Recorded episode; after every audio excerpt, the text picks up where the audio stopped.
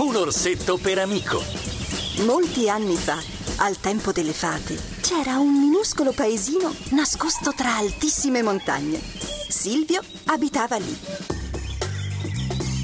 Ciao, sono Silvio, un orsetto di peluche color nocciola. Ho molti amici, altri orsetti di peluche, ma anche bambini, animaletti della foresta, con cui gioco ogni giorno. Noi non abbiamo la televisione e nemmeno un cinema. Non ci sono videogiochi e nemmeno telefoni, ma siamo felici e stiamo sempre in compagnia.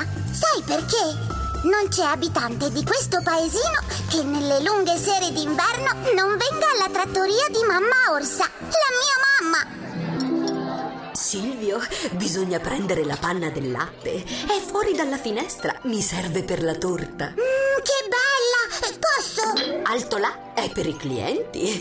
Questa sera ci saranno molte persone alla nostra trattoria. È il compleanno del figlio del sindaco. Non possiamo fare brutta figura. Oh, lui.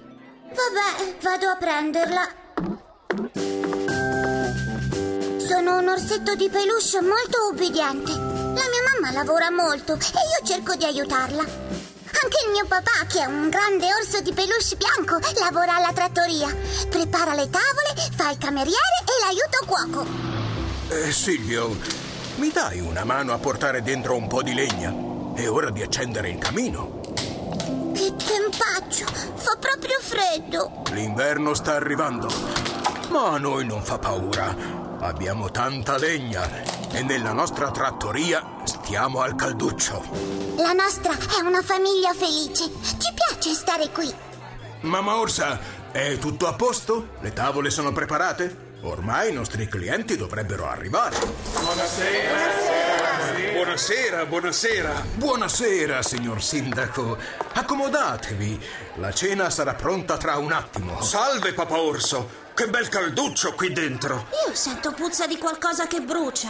Buon compleanno, piccolo Marco. Stasera è la tua festa. Ho detto che sento odore di bruciato. Lui è il festeggiato, si chiama Marco ed è il bambino più antipatico che io conosca. Si dà un sacco di arie perché il suo papà è una persona importante. Io lo trovo insopportabile. Benvenuti. Silvio, hai salutato il piccolo Marco. Ora lo faccio, mamma Orsa. Ciao Marco, tanti auguri. Allora si mangia oppure no? Capito com'è, Marco? Mamma Orsa, non mettere la zuppa nel mio piatto.